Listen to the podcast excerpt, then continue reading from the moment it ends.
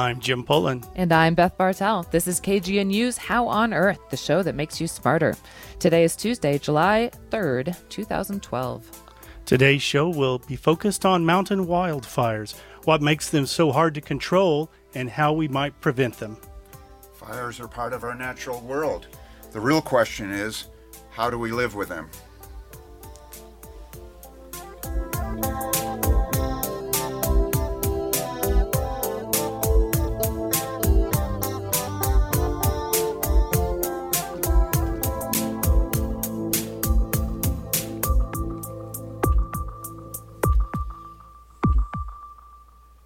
We begin with a look at some of the recent news in science. When you bite a spicy pepper and your mouth bursts into sensory flames, it's because chemicals in the pepper open ion channels within your nerve cell membranes, and these let in more signals for heat. When the dentist drills away your while your mouth feels numb, it's because dental drugs have shut off the flow of ions that would otherwise signal pain. The gatekeeper that regulates the passage of ions is called an ion channel protein. Scientists have assumed all it does is open or shut ion flow. Now, researchers at Colorado State University have identified a new role that involves domains. These domains have function in the trafficking of other proteins in the cell. It has actually nothing to do, maybe, with the function of letting ions go through the channels. It's a completely different function. CSU scientist Diego Krapf is part of the team looking at ion channel protein domains. He likens these domains to DIA air traffic control. DIA tracks and guides planes to the airport, and it looks like ion channels, ion channel protein domains track and guide proteins to the domains. Air traffic control decides just how many and just which planes take off and land at DIA. Ion protein channel domains decide just how many and just which proteins get to stay in the domain or else be recycled. And there's more. It's like when you land, you land on DIA. Once you leave the airport, traffic control doesn't have anything to say where you go. In the same way, once a protein leaves the ion channel protein domain and goes inside the cell, the domain no longer controls it. But until then, the domain matters the domains matter in mysterious ways, as shown by how potassium ion channels respond when someone suffers a stroke. If a person is having a stroke, these domains that were there of these potassium channels will very fast dissolve, and these domains will cease to exist and all the ion channels will go their own way.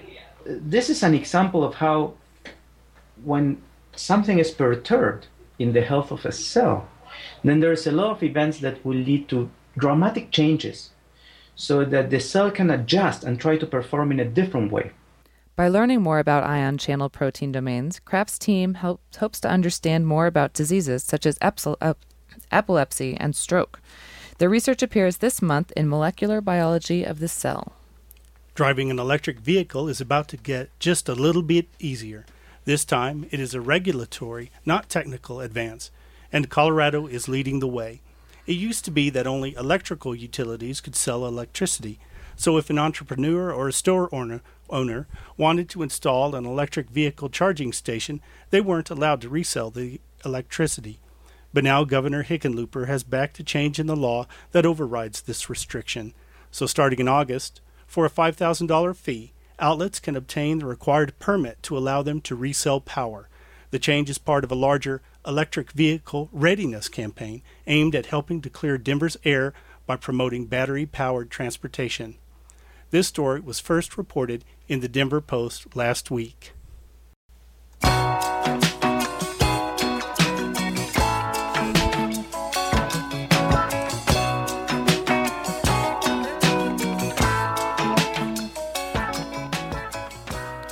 Just last month commemorated the 10th anniversary of the Hayman Fire, which was considered the most destructive fire in Colorado history.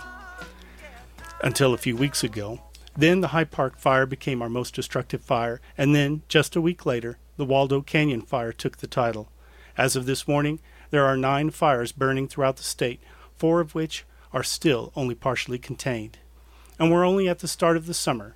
Do we have more of this to come this year and what about the years to come? Today, we talk to two fire experts of very different sorts about why we may be entering a period of mega fires and what we may or may not be able to do about it.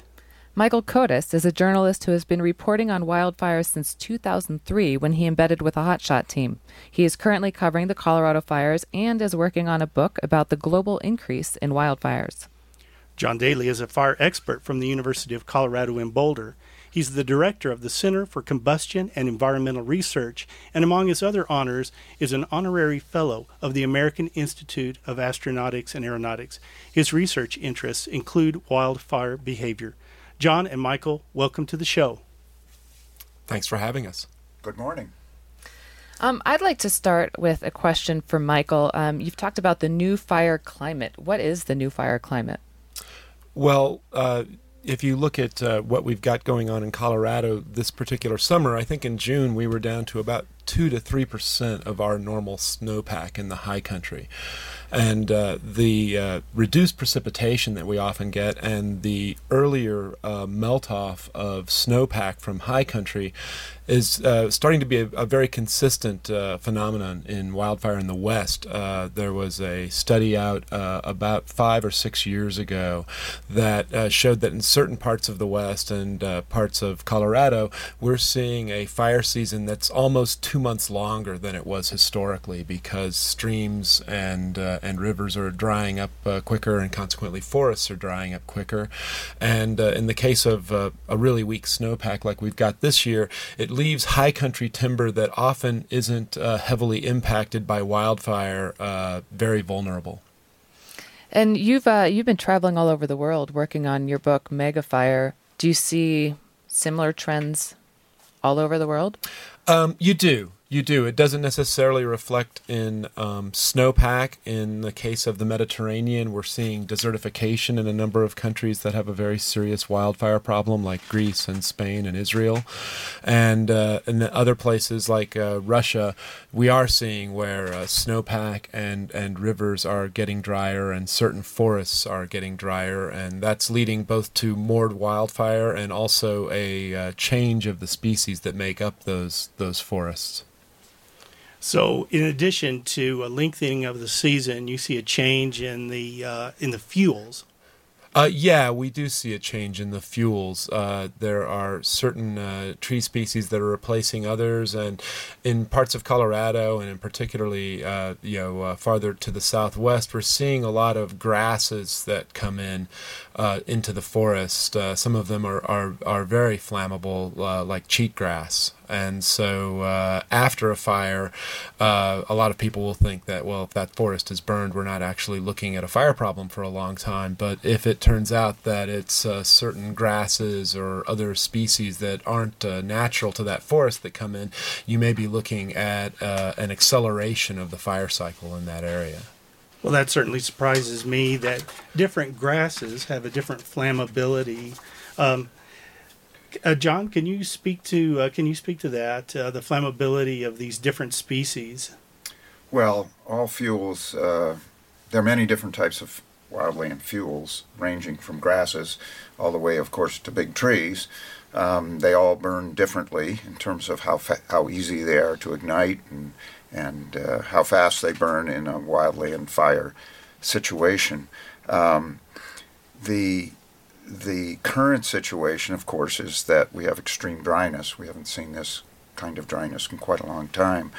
And um, we also have had a series of, and I'm speaking just of Colorado at the moment, uh, we've also had this series of dry storms um, that like to boom, flash and boom, and not uh, then come through with any rain.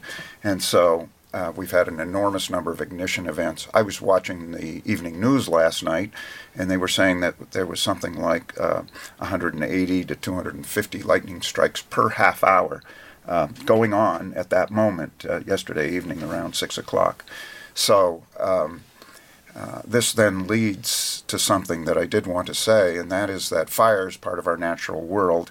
Um, tree ring evidence suggests that uh, in the ponderosa pine belt of the Rocky Mountains that fire uh, had occurred prior to Europeans coming here, uh, approximately every 20 years. Uh, and uh, one of the reasons that we are getting these big fires is that we have 100 years of fire suppression history behind us. Um, and when fires were burning every 20 years, even if it was grass and it burned rapidly, it didn't tend to do nearly as much damage uh, as um, when you have a big buildup of fuels uh, uh, from years of fire suppression.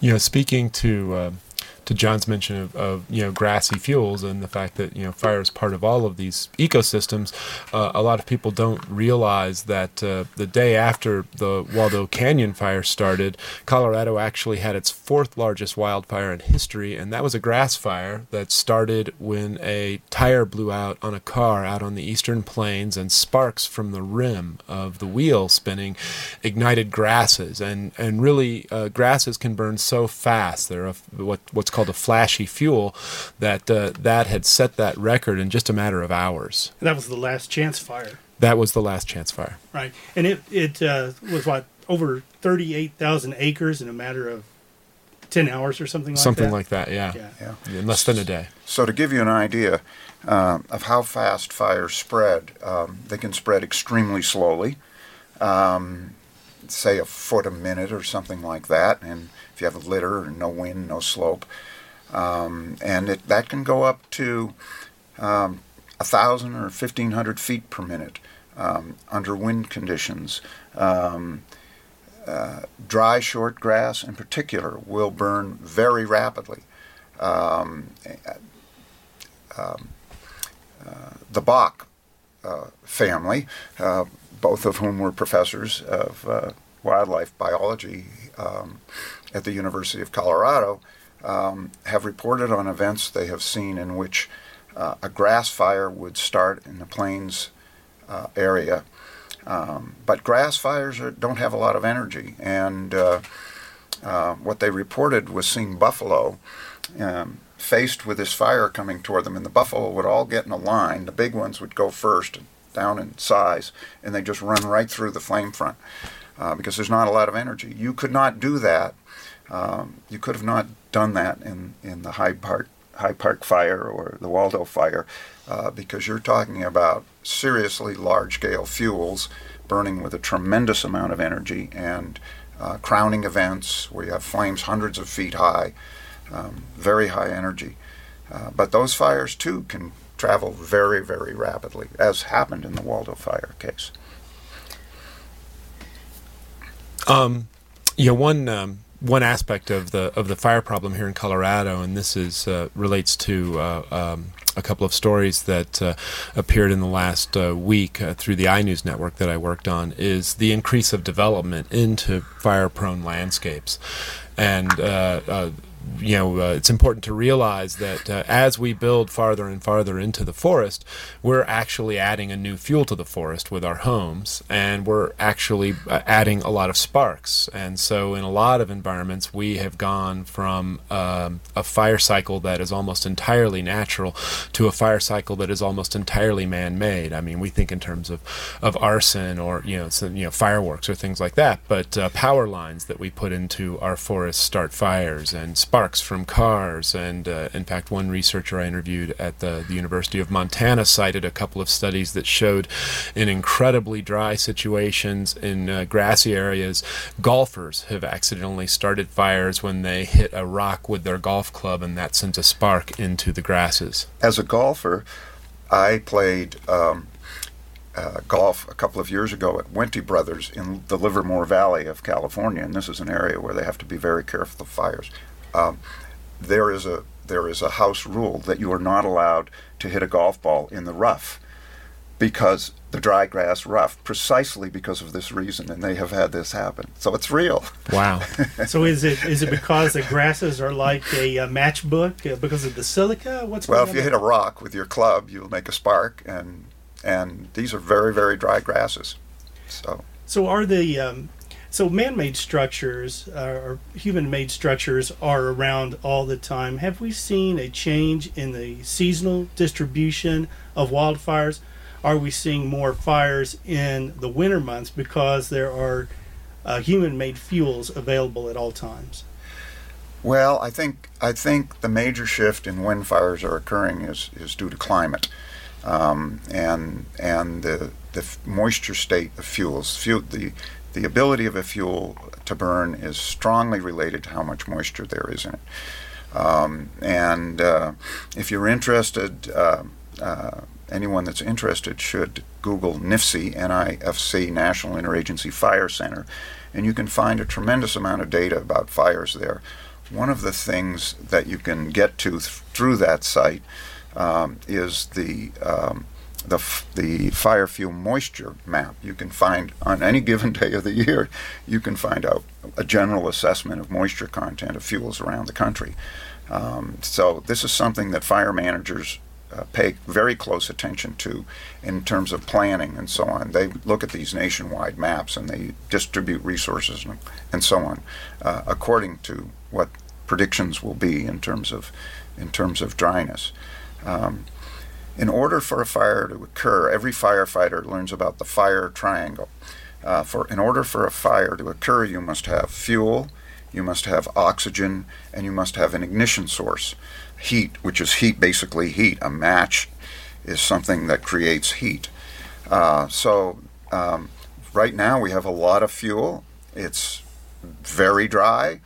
We have plenty of oxygen in the atmosphere. 20% of our atmosphere is oxygen and um, and we have ignition sources. We have either lightning or we have, as was mentioned, we have cars generating sparks, golfers generating sparks, and so on, and uh, or people doing it on purpose for their various reasons, um, and uh, so um, uh, that is reality. Um, let me say a little bit about housing. Um, there is uh, a lot that one can do. I lived up in the mountains above Boulder for several years, uh, and one of the first things that happen every time anybody moves up into the mountains, they get a visit from the volunteer fire department within a few days.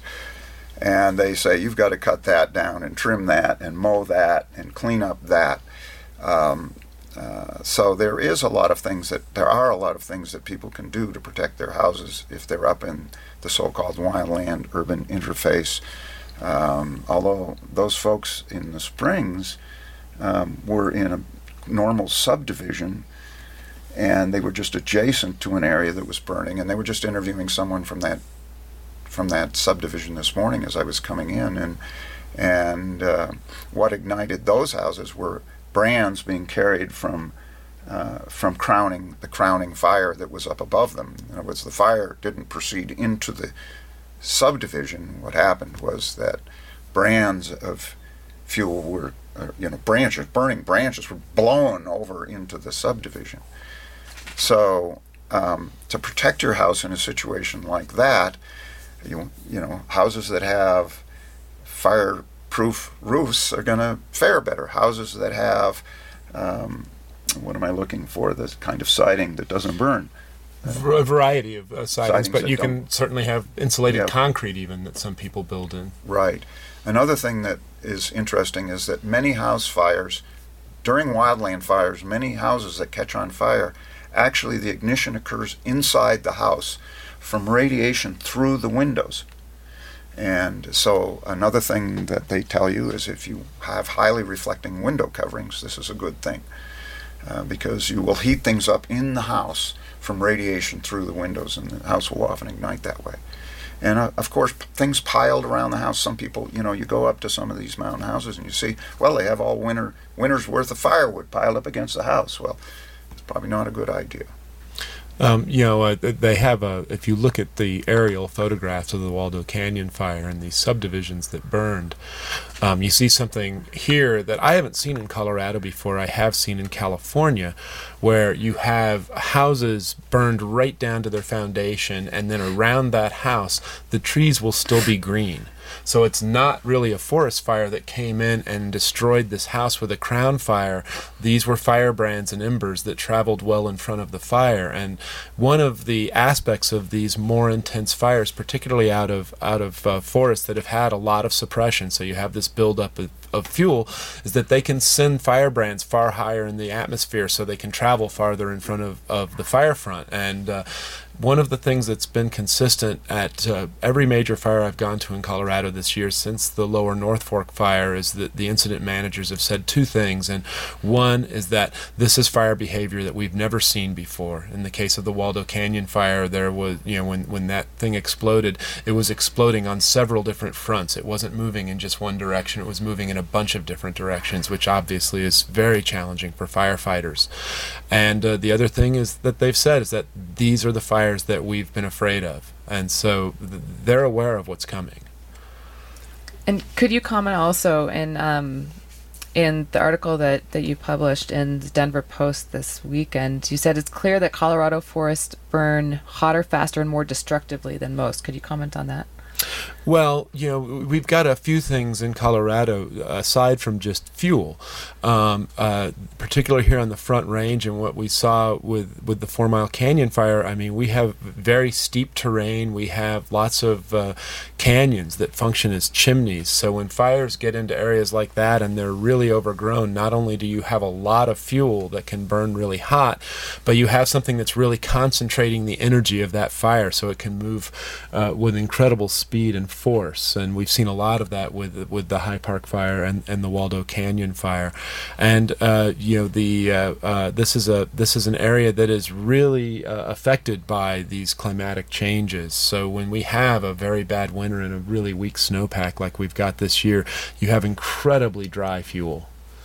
There's a classic example of that in a fire that killed 14 firefighters a number of years ago, and that's the South Canyon fire by Glenwood Springs. And uh, that fire started in Gambel Oak, or in the duff underneath Gambel Oak. And it started up high in this side canyon.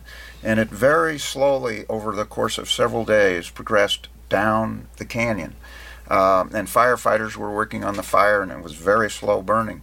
Um, and then the weather changed, and the wind started to blow, and the consequence of that slow fire down the hill had dried the upper stories of the Gambel Oak out quite a bit. And so when the wind started, um, all of a sudden, and the wind was flowing actually up the canyon in that case, all of a sudden the fire took off and caught these firefighters who were up at the head of the canyon. Um, and it went from something that was crawling along at a foot per minute or something that was moving at a thousand feet per minute. Just bang like that. And, and that has happened in these fires over the course of the last couple of weeks. Well, I wish we had more time to continue with this, but we're out of time. So thanks, John Daily of CU Boulder and Michael Kodas of Narrative Light for joining us today to talk with us uh, about wildfires in our state. We'll all be hoping for more rain and less lightning. Thank you. Thanks for having us.